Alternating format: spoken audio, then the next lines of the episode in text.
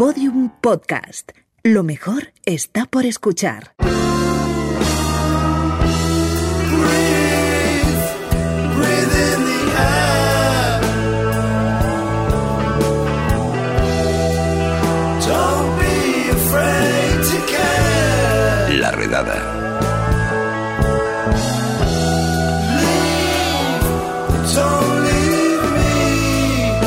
Ya suena nuestra sintonía del otro lado del sofá, así que eso significa que tenemos por aquí a Alfonso Cardenal. ¿Qué tal? Hola Lucía, ¿qué tal? Hoy vienes cañero.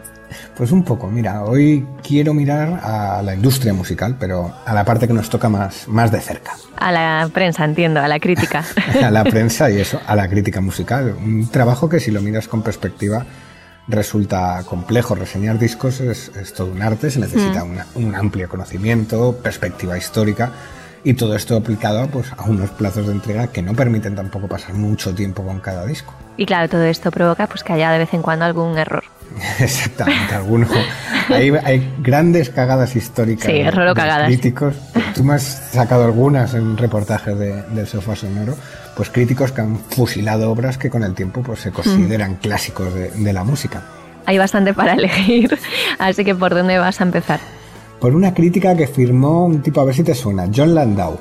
Ese era el manager de, de Bruce, ¿no? De Bruce Springsteen. Sí, antes fue crítico musical en varias revistas, un tipo muy prestigioso. De hecho, es el, el autor de la célebre frase He visto el futuro del rock y se llama Bruce Springsteen. Pero antes de ser tan visionario, tuvo también algunas cagadas de las gordas. Y la primera, o al menos la más llamativa, la tuvo con este disco.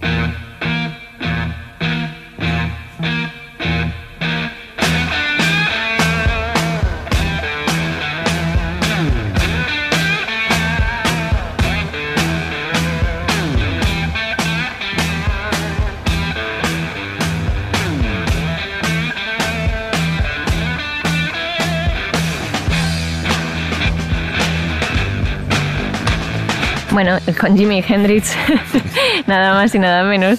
Eso es, escuchamos Purple Haze, el tema que abre Are You Experience, el debut de Hendrix del 67 y uno de los discos más influyentes de- de la historia del rock. Y no le gustó al bueno de John. Pues poco. Este disco fue reseñado en el primer número de la revista Rolling Stone y Landau pues no lo vio muy claro. Hay varias razones por las que no me gusta este disco, escribió.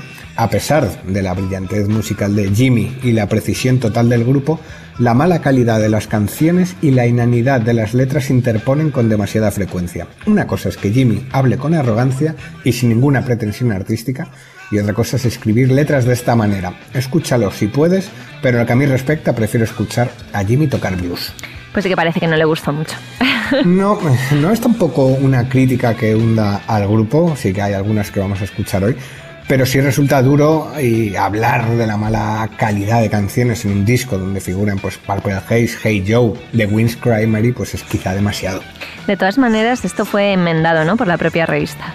Sí, Rolling Stone, al igual que Pitchfork o Music, suelen hacer revisiones de las críticas y corregir algunas. En 2004 ya lo calificaron como una divina locura y además ponían en valor varias de las canciones que Landau fusilaba. ¿Y no hay ninguna manera de evitar estos errores? Pues la sí y no. A ver, la propia Rolling Stone dio con la fórmula, pero no es sencilla ni se puede hacer tampoco con todos los discos, que es dedicar una doble página al álbum con una cara para defender cada postura, la del crítico, que le apasiona el disco y la del que lo detesta. Y eso lo hicieron en el 75 cuando Bob Dylan editó Blood on the Tracks. ¿Sabes quién hizo la reseña mala? A ver, John, John Landau. Exactamente. Vaya. Pero mira, vamos a pasar a otro crítico que se cubrió de gloria en aquellos años, como fue un tipo genial, por otra parte, llamado John Mendelssohn, que se cepilló varios de mis discos favoritos. El primero fue este.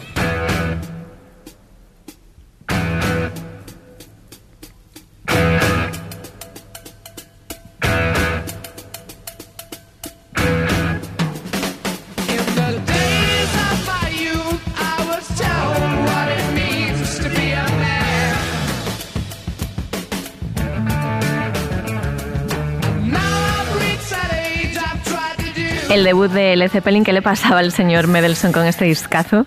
Pues que le pareció una enorme mierda. Este sí que nos anda por las ramas. Una enorme nuevo mierda. el nuevo grupo de blues británico ofrece más, poco más que su gemelo, la banda de Jeff Beck. Empieza Ah. más o menos contenido. La autocomplacencia y la restricción están plenamente en evidencia en el nuevo, ah, en el debut de Led Zeppelin, sí que. Luego hay que decir algo bueno normalmente, ¿no? Para poner un poco de contrapunto. Así que señala que Jimmy Page es sin duda un guitarrista de blues extraordinariamente competente. Y luego ya suelta el lardo. Desafortunadamente también es un productor muy limitado y un escritor de canciones débiles y poco imaginativas. Y el álbum de Led Zeppelin adolece de haberlo producido y escrito la mayor parte. Toma ya. ¿Esto trajo cola o no? Sí, sí, sí, eh, mucho resentimiento. La banda ya cuando alcanzó un enorme estrellato lo tuvo muy presente durante muchísimos, muchísimos años. De hecho, se negó varias veces a salir en, en la revista, incluso retó eh, en público a su directora Jan Wenner.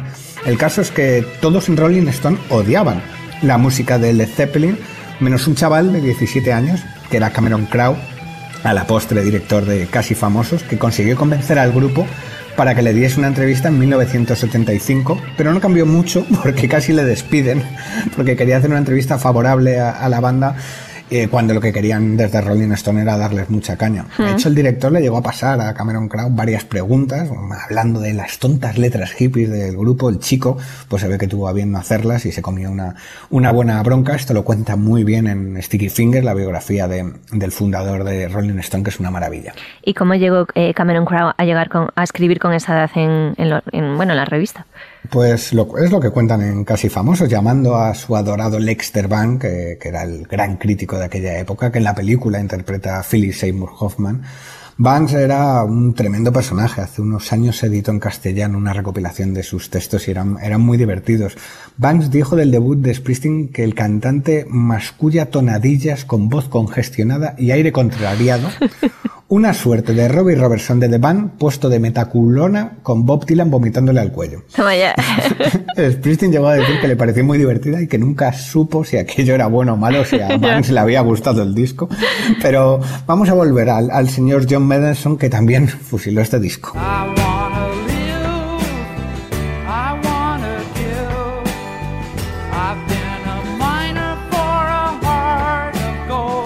A mí esto ya me ofende personalmente. o sea, ¿cómo no te puede gustar eh, Harvest de Neil Young? Pues no, no le gustó tampoco Mendelsohn. Dice cosas bonitas de la voz de Young, pero se ve que el crítico era bastante más fan de sus proyectos con Buffalo Springfield o con Crosby, Still y Nash, porque afirma que Young aparentemente perdió de vista lo que alguna vez hizo que su música fuera singularmente atractiva y evocadora y se convirtió en otra superestrella solista más. Madre mía. Harvest, por otro lado, fue el disco más exitoso de la Claro. carrera de, de Neil Young y como todos los anteriores discos que hemos mencionado, figura en el top 100 de los mejores álbumes de la historia de, según la propia revista. Así que ya, es que tener perspectiva es complicado, ¿eh? Es, es que siempre ha descolocado a las revistas de, de música el cambio de, de- de sonidos. La irrupción de Black Sabbath eh, también fue puesta a caer de un burro, como la de ACDC. Eh, a mí la de ACDC me encanta. Creo que esto sí que me lo comentabas tú en, en el sofá sonoro. Dice, aquellos preocupados por el futuro del hard rock pueden consolarse al saber que con el lanzamiento del primer álbum de ACDC, el género sin duda ha alcanzado su punto más bajo. Las cosas solo pueden mejorar. Eso decía la crítica que añadía una banda que se presenta con un guitarrista mirando de manera amenazadora mientras está vestido de escolar no tiene nada que decir musicalmente. Sí, de esta me acuerdo, era buena. Y aquí se quedaron bastante a gusto, pero hay, hay de todo, y no solo en la revista Ro- Rolling Stone. ¿Quieres que te haga una ronda de, de titulares? Venga, vamos. Venga, mira, del disco Jazz de Queen se dijo, Queen no tiene imaginación para tocar jazz, Queen no tiene imaginación para el caso, para tocar rock and roll. Este disco es el mismo pastiche aburrido que ha dominado todo el trabajo de este supergrupo británico. Madre mía, toma ya. Esto el Freddie Mercury no sé cómo se lo tomaría. También se cepillaron el Nevermind de Nirvana. En esta crítica me han llamado la atención dos frases, traduzco y leo. Con demasiada frecuencia las bandas underground derrochan su coraje en discos que no están preparados para hacer. Esa es la primera. Y la otra es esta. Nevermind muestra a Nirvana en la encrucijada. Luchadores guerreros de Garagelán que fijan sus miras en una tierra de gigantes. Garagelán me gusta mucho. Oye, pues eh, no es tan mal para ser uno de los discos más vendidos de los 90, vamos. Y de, lo- y de los más influyentes. Es- Y eso que la revista luego pues ha tenido que recular y acabó dándoles portadas a, a Nirvana, no en el 91, creo que fueron ya a finales del 92, a principios del 93, pero acabaron rindiéndose también a- al grunge. Y me he guardado alguna de mis favoritas para, para el final. A ver, sorpréndeme porque ya está el listón alto. Pues mira, el New York Times dijo de Abbey Road que era un absoluto desastre. Madre mía. Otro, Melody Maker del What's the Story Morning Glory de Oasis dijo un disco con muchos momentos, pero demasiados cuartos de hora entre ellos. Los Oasis han caído, caído por debajo de las estrellas y suenan destrozados. Menudo ojo tienen algunos críticos, pero Alfonso Cardenal, ¿a ti te ha pasado? ¿A ti, a ti te ha pasado eso de Pues- criticar un disco que luego lo ha petado? Pues lo he estado pensando y me siento cómodo, más o menos, con las reseñas que he hecho en mi vida. Me ha pasado más bien lo contrario.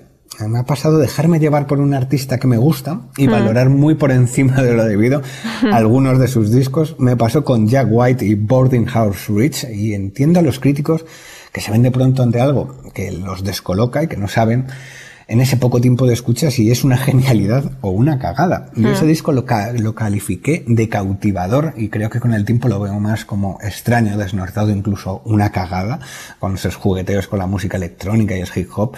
Pero como te decía, me siento más cómodo con lo que he escrito, quizás porque no soy de lanzar grandes aligatos o de afilar las cuchillas con, con mala baba como algunos de los críticos que hemos, que hemos visto por aquí.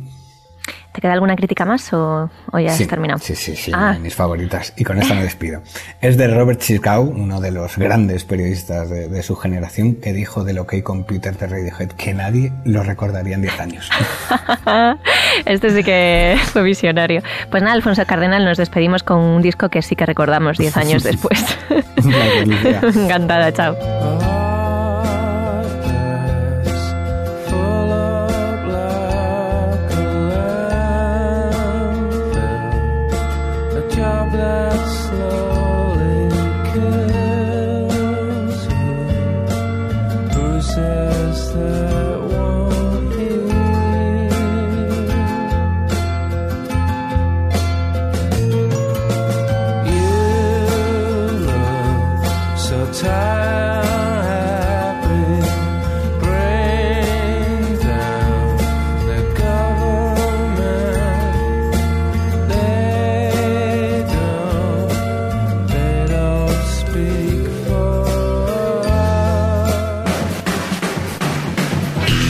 Bueno, pues hasta aquí el podcast de hoy, pero antes de marcharnos, efectivamente.